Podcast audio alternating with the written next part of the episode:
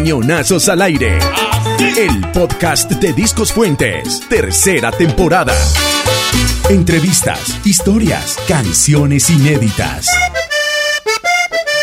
Joyas perdidas y mucho más. Aquí, en Cañonazos al aire. El podcast de Discos Fuentes, tercera temporada. Jonathan, bienvenido a esta segunda parte de este Music and Talk, las rarezas de Discos Fuentes, le decimos nosotros. Y espero que traiga hoy usted buena, buen material para sorprendernos. Claro que sí, José. Muy buenas noches para ti y para todos nuestros oyentes, quienes se conectan muy fielmente a esta segunda parte que ya habíamos prometido desde nuestro capítulo anterior, con algunas rarezas que encontramos dentro de nuestro extenso catálogo musical. Para el día de hoy venimos un poco variados entre salsa, vallenato, un poco de cumbia. Traemos sorpresas para nuestros oyentes. Así es, Jonathan, y créame que me dejó usted bastante picado, bastante intrigado con la última canción que presentamos en el primer capítulo, eh, La Chispa, de Curro Fuentes. Eh, porque es como también de esas primeras cumbias, de esa primera eh, era de la cumbia donde reinaban los conjuntos de flautemillo. Y bueno, espero que hoy también podamos descubrir rarezas en el catálogo de discos fuentes. ¿Con qué arrancamos entonces, eh, estimado Jonathan? Bueno, pues el capítulo anterior lo hemos cerrado al son de las flautas de millo y los gaiteros de San Jacinto interpretando La Chispa este capítulo lo vamos a abrir con todas las de la ley, lo vamos a abrir con la presentación de una de esas rarezas que nos encontramos dentro de nuestro catálogo. Estamos hablando tal vez de una de las obras más importantes del maestro José Barros, ese nombre que habla por sí solo y es una autoridad en la música folclórica de nuestro país. Tal vez la obra más conocida de él es justamente la historia de una barca, la historia de ese hombre que veía los ejércitos de las estrellas en el cielo, y es justamente la historia de la piragua. De la piragua hay muchas versiones, la que nosotros más conocemos hoy en día, o tal vez la que José conoce, sea la de la de Gabriel Romero. La que. Pues eso le iba a decir, Jonathan. Así hasta el momento no me sorprende con nada. Esa canción la conoce todo niño que aprendió a tocar flauta dulce en el colegio todo, el, todo pelado que hizo un acto cívico en la costa caribe colombiana, mejor dicho, se sabe esa canción, entonces no entiendo cuál es la rareza. La piragua la conocemos todos, la piragua la conocemos en la voz inmortal del gran Gabriel Romero, quien a sus inicios también la interpretó con su con su orquesta junto a los Black Stars hacia 1969 y luego la graba él con su orquesta. Esta versión es muy peculiar porque es la primera, la primera que se graba, que sale del papel. ¿Cómo así que la primera? Así como lo oye, la primera. Yo pensé que era la pero la primera no era la de Gabriel Romero, pues. No, señor. No, señor. Acá estamos rompiendo mitos. Acá la primera versión se interpreta como se hacía muy bien el vallenato y se hacía muy bien la cumbia en guitarra. También esa es la particularidad. Aquí vamos a lanzarla y ya volvemos un poco con, con la historia de este grupo. Es el trío Los Inseparables, interpretando en 1968 la primera versión de La Piragua.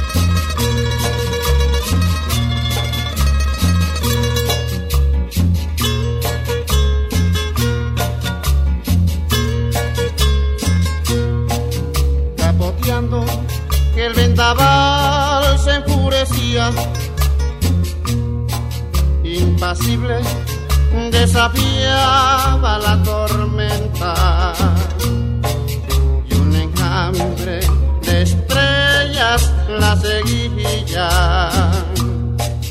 tachonándola de luz y de leyenda, tachonándola de luz y de leyenda.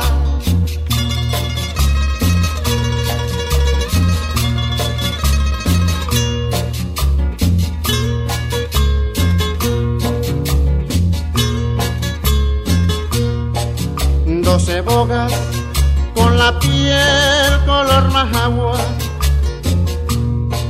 y entre ellos el temible Pedro Albundia ya los golpes del remos le arrancaban. Un melódico trujir de hermosa cumbia. Un melódico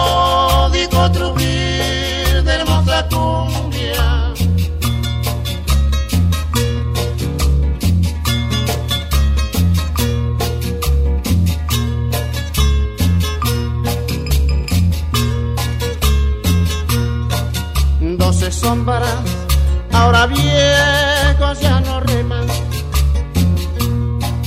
ya no truje el maderal en el agua.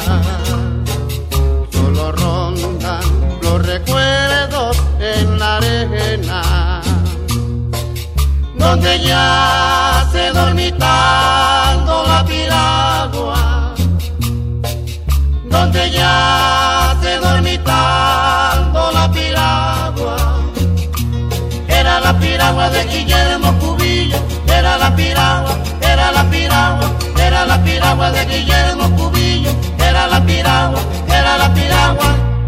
Jonathan, hermano, no le puedo creer. O sea, es la primera vez que yo escucho esto y evidentemente se escucha mucho más antiguo. O sea, por el solo sonido es evidente que es eh, anterior a la de Gabriel Romero con los Black Star.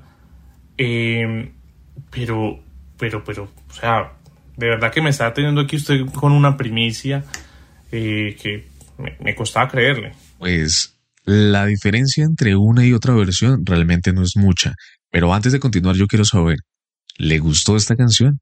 ¿Esta versión? Me encantó, es como para uno más o menos en cubeñas eh, sobre el crepúsculo, cuando ya se está poniendo el sol y uno tiene una piña colada en la mano, un coco loco, eh, y llega uno de esos conjuntos vallenatos de unos de un trío desgualetado que anda ahí con su caja, su guira y su acordeón, y bueno, en este caso la guitarra, y uno en esa, en esa fotografía, en esa escena, escuchar esta versión de la piragua. Me encantó, Jonathan. A mí personalmente me encanta porque me gusta encontrarme con estas versiones. Me encanta siempre dar en el punto con una canción o descubrir música. Yo creo que a cualquiera de nuestros oyentes justamente le pasa lo mismo, descubrir una canción o descubrir que existía una antes de la que creía conocer.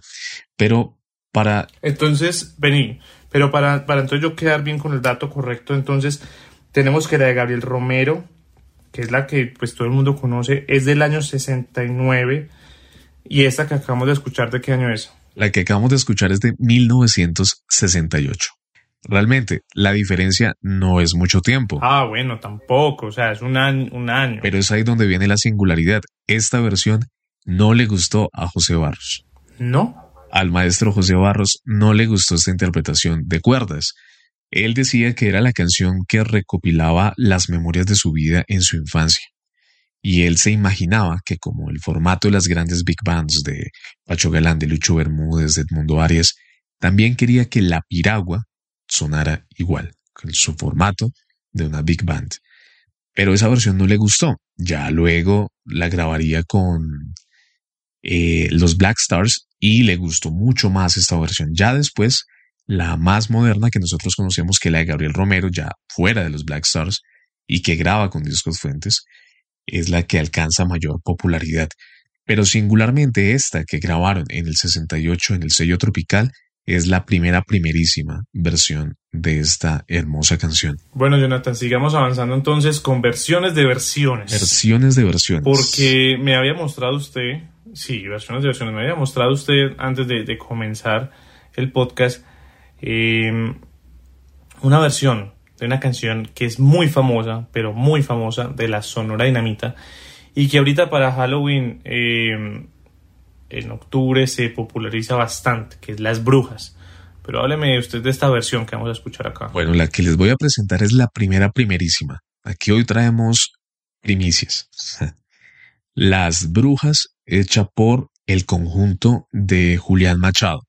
Ahora, ¿quién es Julián Machado? Julián Machado era un músico de Cartagena, en el barrio Getsemaní, y Julián Machado era un músico que era ciego, pero a pesar de eso como muchos grandes artistas que también tienen algún tipo de limitación física, pues tienen toda la potencia y todo el candor para hacer música.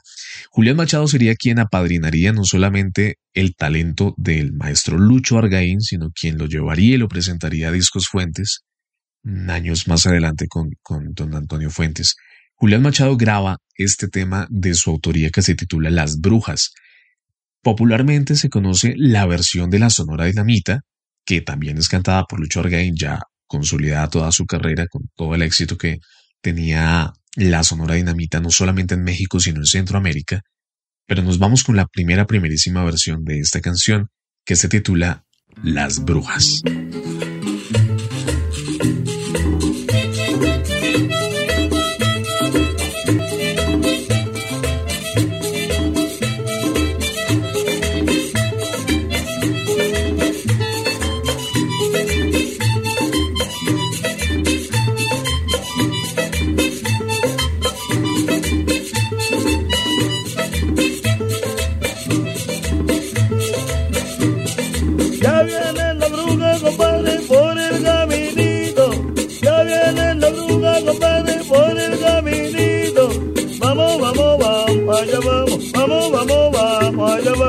Vamos para la plaza, ya vamos, vamos para la plaza, ya vamos, vamos, vamos, vamos, vamos, vamos, vamos, vamos,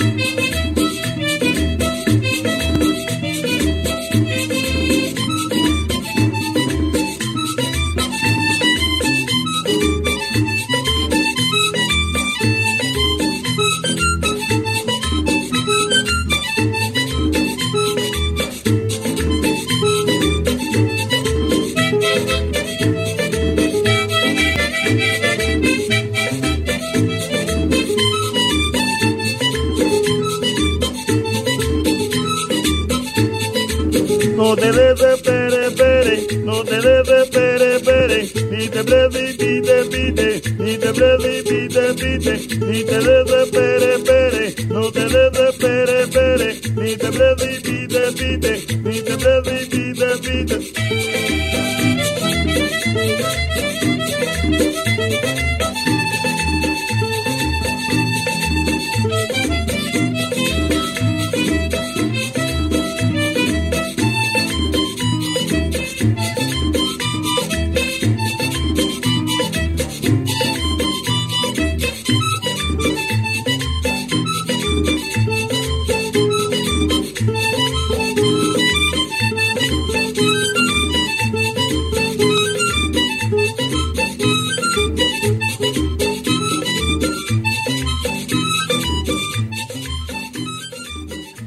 Le cuento que me sorprendió con esta porque realmente si la, si la versión de Lucho Orgain es buena, pues esta también me gustó bastante. Eh, sorprende el tema del acordeón, ¿cierto? Eso es un, acordeón lo que escuchamos ahí todo el tiempo. Que ya la melodía. O sea, ahí, ahí lo que suena es una dulzaina. Una dulzaina. Una especie de armónica.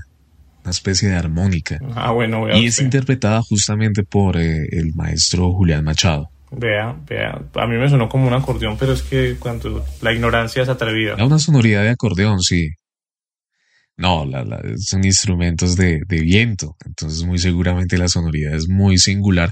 Además, hablemos del formato. El formato es muy antiguo. Estamos hablando que es de la época eh, para Discos Fuentes, sale en el año 74, pero eh, en, el, en el catálogo nuestro aparece muchos años más atrás. Estamos hablando que Las Brujas eh, gira alrededor de 1962, 1963. Mm, impresionante. Justamente para el periodo en el que ya Lucho Argaín, uno, está en Discos Fuentes. Dos, es la voz estrella de la Sonora Dinamita, de ese gran proyecto musical que en su mente y en todo su expertise empresarial don Antonio Fuentes diseñó y pues que, como dirían por ahí, la sacó del estadio. Entonces, como también una especie de homenaje que le hizo a su maestro y padrino musical, Lucho Argaín decidió grabar Las Brujas.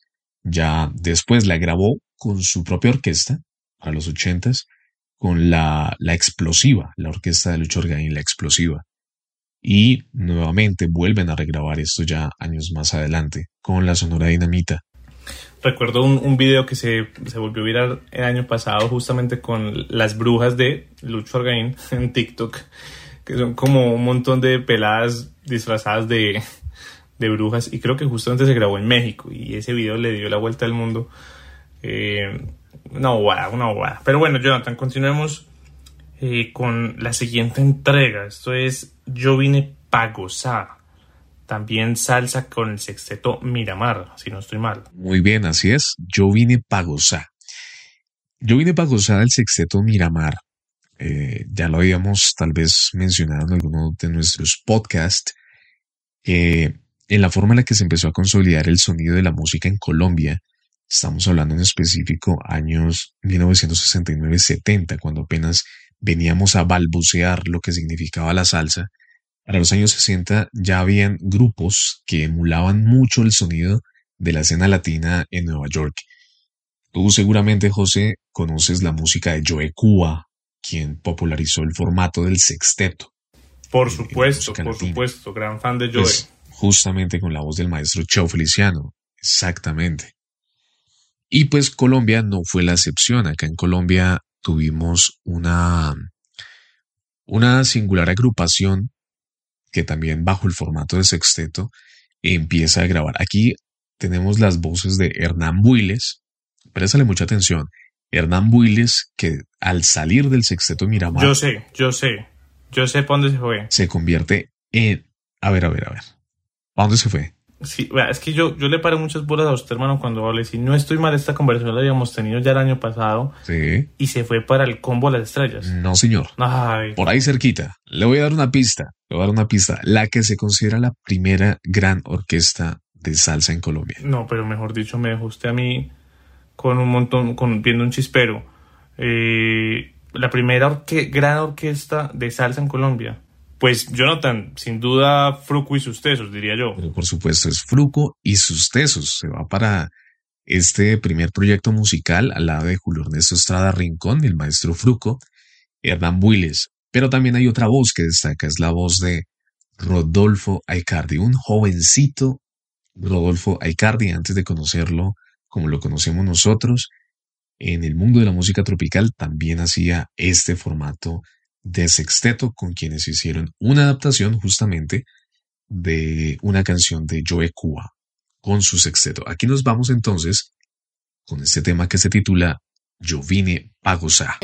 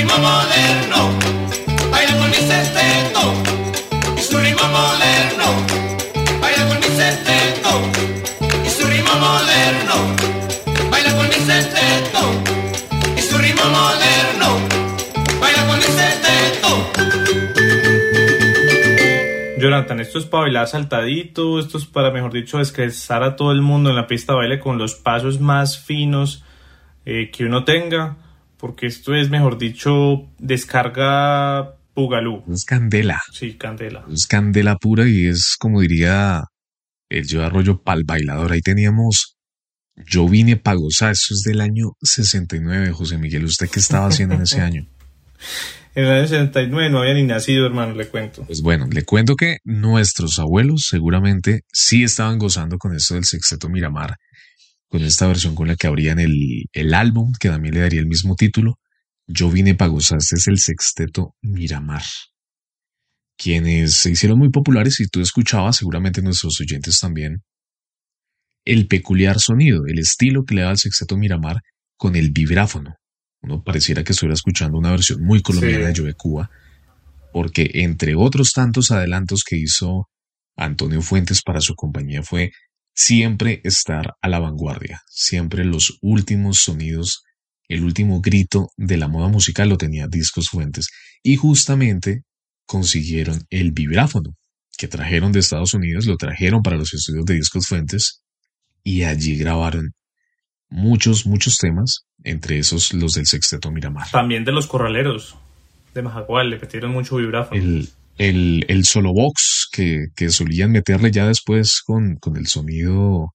Eso sí nos anotamos un golazo en la historia discográfica y es haber tenido los mejores entre los mejores. Los mejores micrófonos siempre los tuvo nuestra compañía. Hoy tenemos el Sexteto Miramar, José Miguel. Bueno, Jonathan, yo quiero que eh, me emocionó mucho cuando me mostró la lista para este capítulo.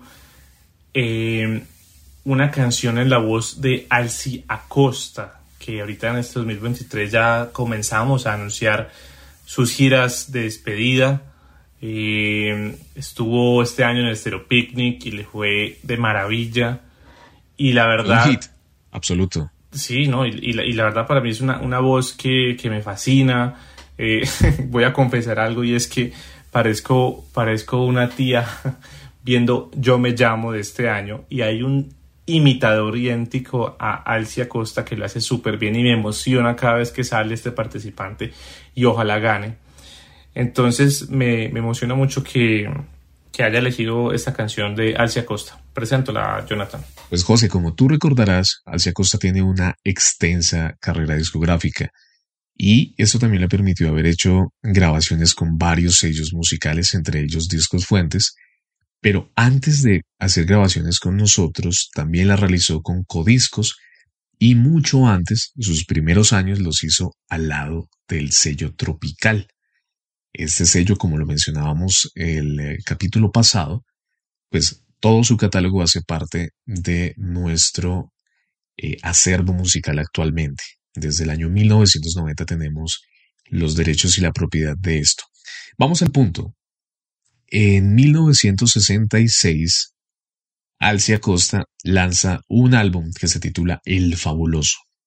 Esto lo lanza el sello tropical. Y de allí vamos a tomar una canción que se hizo popular en el español con los hermanos Arriagada, con el trío de los hermanos Arriagada. Es una canción originalmente francesa, interpretada por Gilbert Bécaud, su compositor también. Habla sobre la historia de un amor, un amor en la Plaza Roja, muy al estilo del invierno y demás. Creo que todo el mundo alguna vez la escuchó, pero esta versión es muy singular porque esta vez la hace el bolerista de Soledad. Es Alcia Costa interpretando Natalie.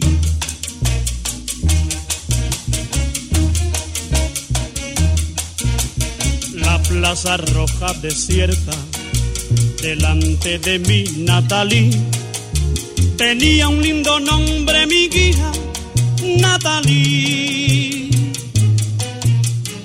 La plaza roja muy blanca, la nieve formaba un tapiz.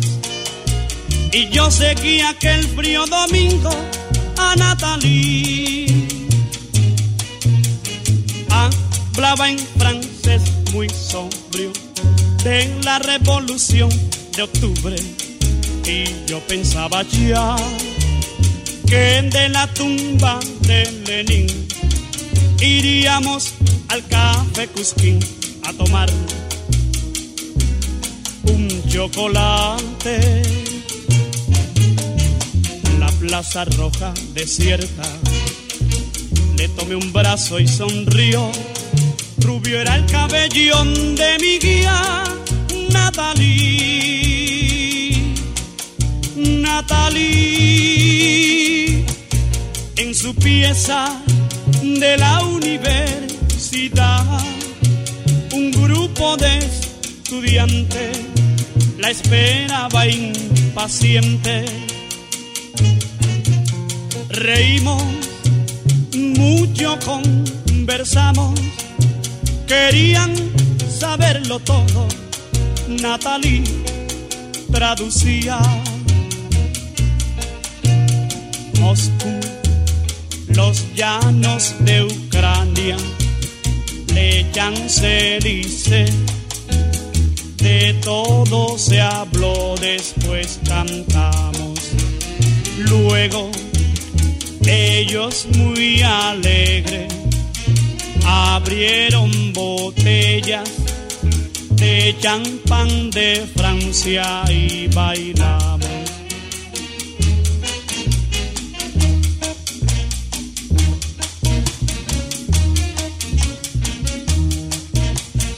Cuando todos ya se fueron, estuvo la fiesta en silencio. Quedé yo solo con mi guía, Natalie. No hubo más preguntas sobre la revolución de octubre. Ya no estábamos allí. Se acabó la tumba de Lenin. El chocolate del café Cusquín, todo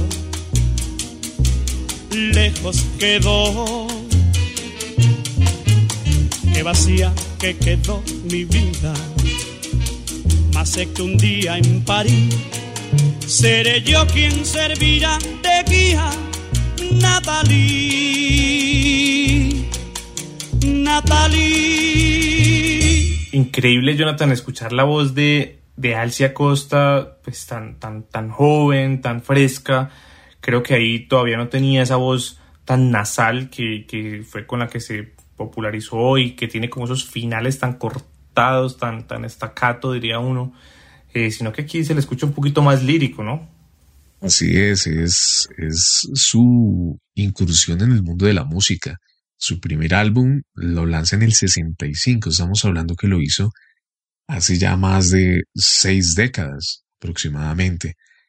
Y su voz con el tiempo se fue acoplando. Nosotros conocíamos esa voz, como tú lo decías, un poco más nasal, pero aquí está en eh, plena flor de, de su juventud y principios de su carrera. Además que es una bellísima versión de...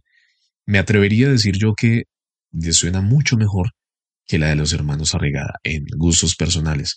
Alcia Costa tiene un estilo muy único, porque no solamente acá, que esto parece un bolero cha-cha-cha, sino también en los estilos en los que los interpreta, la, la música con la que nosotros lo hemos conocido acá, muy particular en este ritmo, y eso es lo que hace de esta canción una rareza que para gustos de nuestros oyentes ya se encuentra en plataformas digitales. Bueno, Jonathan, continuemos entonces con algo que me dejó a mí boquiabierto cuando me lo mostró usted y es el título de esta canción que, que, que, que es muy chistoso, es algo revoltoso, es algo de zafarrancho, es algo de holgorio, de picante, de chiste, de parodia. Y yo creo que solo hay un nombre que reúne todas estas eh, descripciones que acabo de hacer y es, y usted mejor que nadie lo dice. Aníbal Velázquez. Aníbal Velázquez es el hombre que le pone picante, que le pone sabor y solamente él podría bautizar una canción como Los monos de Tarzán. O sea, esto no suena a algo convencional, esto suena a algo muy particular, tan particular que tiene su historia. Entonces, dejemos que los oyentes escuchen esta canción y nos vamos con la historia de eso que se titula Los monos de Tarzán.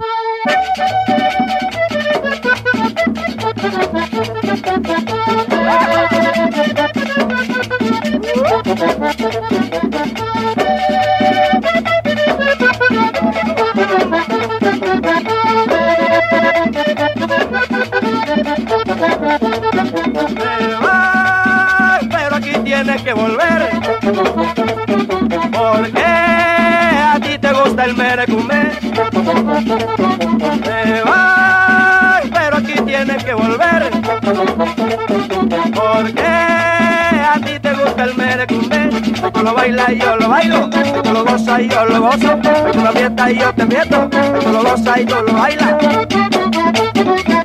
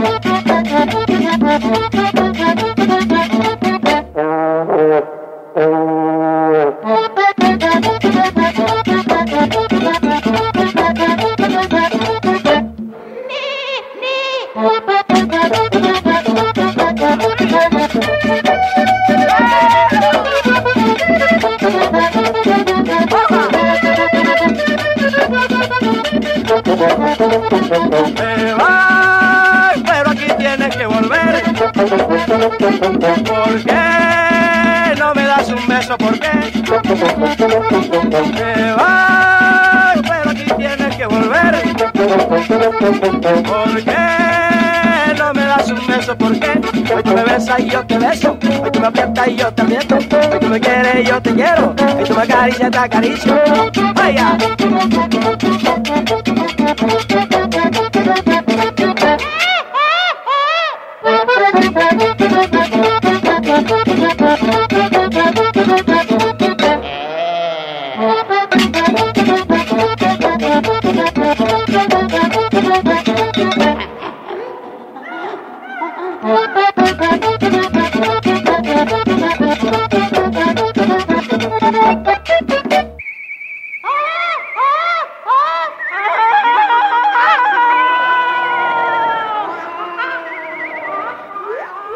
Pero es que esto me o sea, esto es súper conocido. Esto es el Merecumbé de Pacho Galán, de los melódicos, lo que suenan todos los diciembres.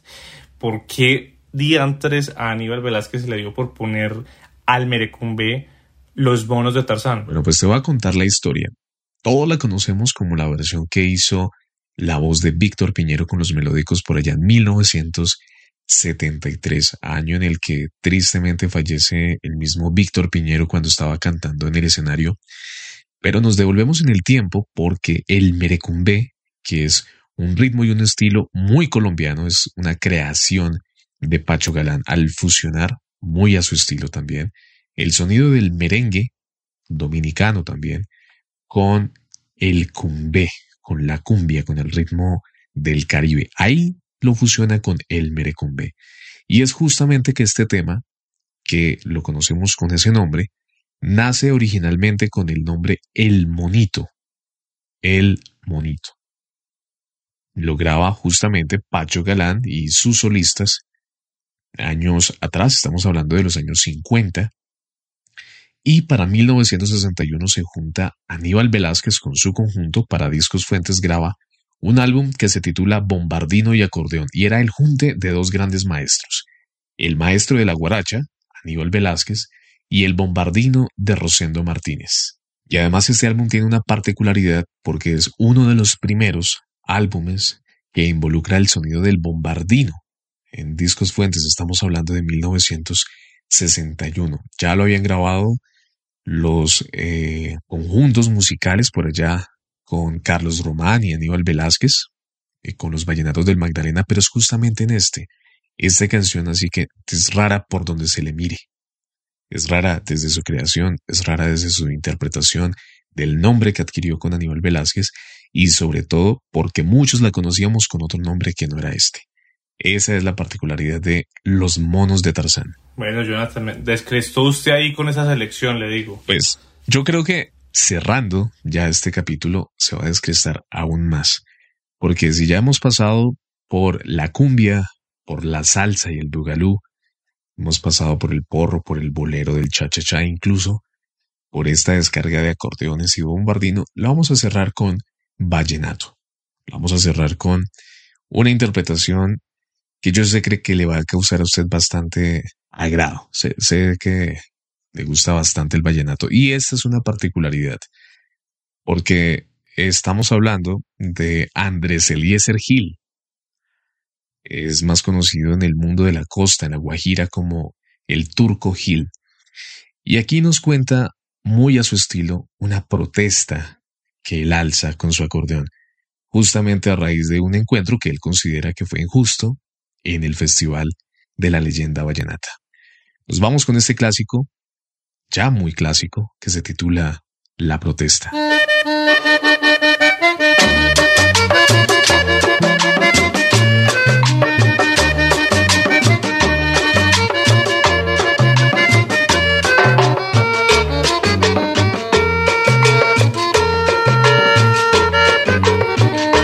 Hago este paseo no para ofender a nadie, sino únicamente para decir la verdad, para contarle lo que sucedió en el valle. Hubo un defraude en el segundo festival, para contarle lo que sucedió en el valle. Hubo un defraude en el segundo festival, por simpatía fue que triunfó, porque ahí existe la parcialidad.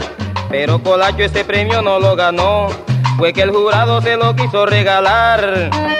No vuelvo más al valle, se lo puedo jurar, para no ver más de fraude en ese festival, para no ver más de fraude en ese festival.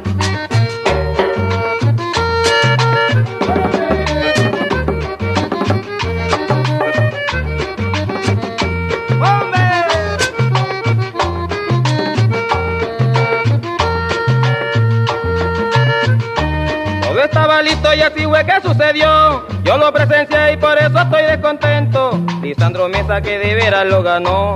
No lo dejaron ni en el segundo puesto. Lisandro Mesa que de veras lo ganó. No lo dejaron ni en el segundo puesto. Pero como el cheque estaba listo, hacía tres meses para Colacho. Por eso mismo el festival no fue calisto. porque sabía quiénes eran los jurados. No vuelvo más al valle, se lo puedo jurar, para no ver más de fraude en ese festival, para no ver más de fraude en ese festival.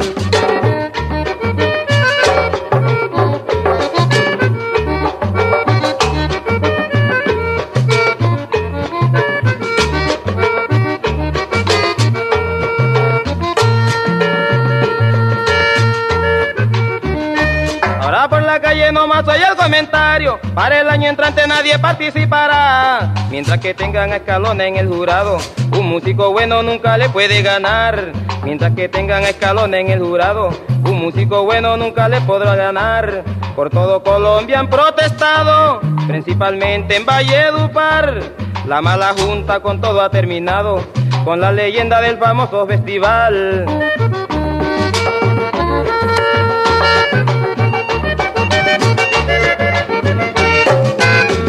Bueno, Jonathan, ¿qué habrán pensado entonces los fundadores de, del festival? El mismo Gao, la Casica, eh, tenemos a, a- a López Michelsen, que te apoyó con esta canción tan revoltosa para la época. Fue bastante revoltosa y a ninguno de los jurados de aquel momento le, le gustó. Como todos sabemos, esto sucedió más o menos en 1969, en la segunda edición del Festival Vallenato, donde incluso los titulares de los periódicos hablaban de grandes disputas y de pedreas al final del, Festival Vallenato, cuando muchos consideraron que dos de los grandes acordeoneros que luchaban por llevarse la corona, tanto Nicolás Colacho Mendoza como Lisandro Mesa, se habían batido a, a- a duelo. Y pues al son de lo que significa la protesta, ganó Colacho Mendoza. De allí surgen dos cosas. Una, que a Lisandro Mesa lo llamaran desde entonces, a pesar después de haberla conseguido, como el rey sin corona. Y ya después, ya lo demás es historia.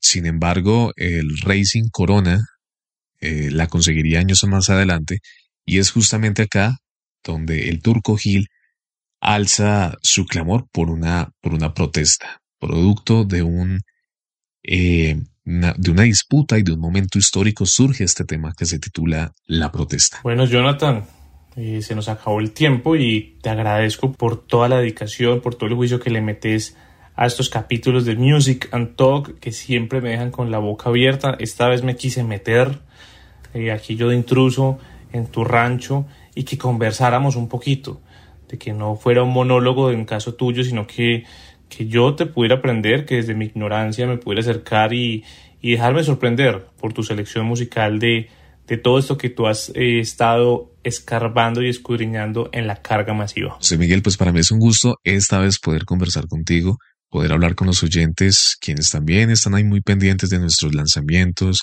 de lo que hacemos, de nuestra carga masiva, de la actualización de las portadas que estamos haciendo y embelleciendo para que la experiencia de escucha sea muy, muy enriquecedora.